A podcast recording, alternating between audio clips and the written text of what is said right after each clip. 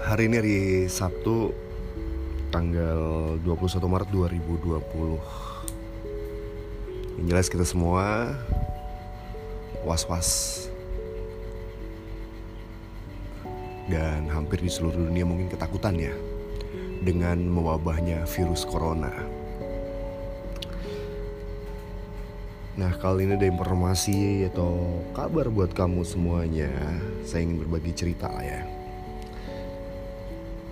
Di tengah situasi yang lockdown karena virus corona Ini tepatnya di Itali Pasangan Itali tetap menggelar pernikahan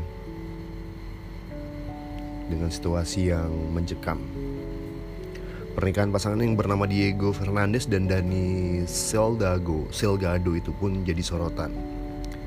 Mereka menggelar pemberkatan pernikahan di Nevlas, Italia.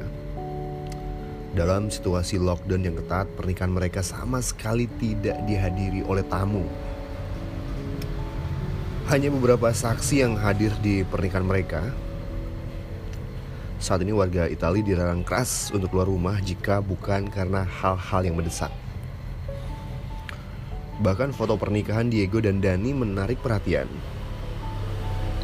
Meski menggunakan baju pengantin, keduanya tetap menjaga diri dengan menggunakan masker. Mereka pun berciuman, masih dengan menggunakan masker. Tampaknya corona bukan halangan untuk meresmikan hubungan cinta mereka.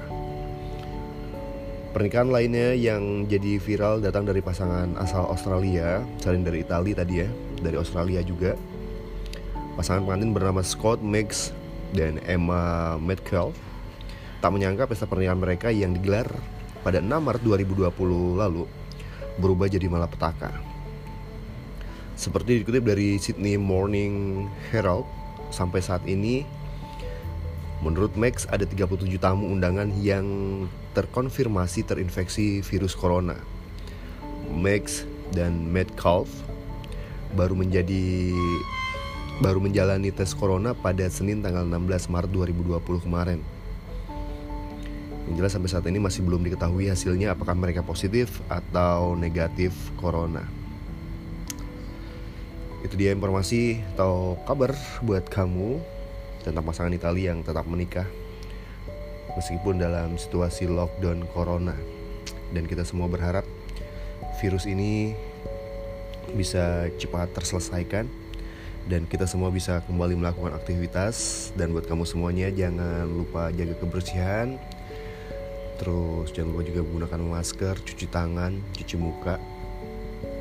Semuanya kita terus tetap berhati-hati dan waspada.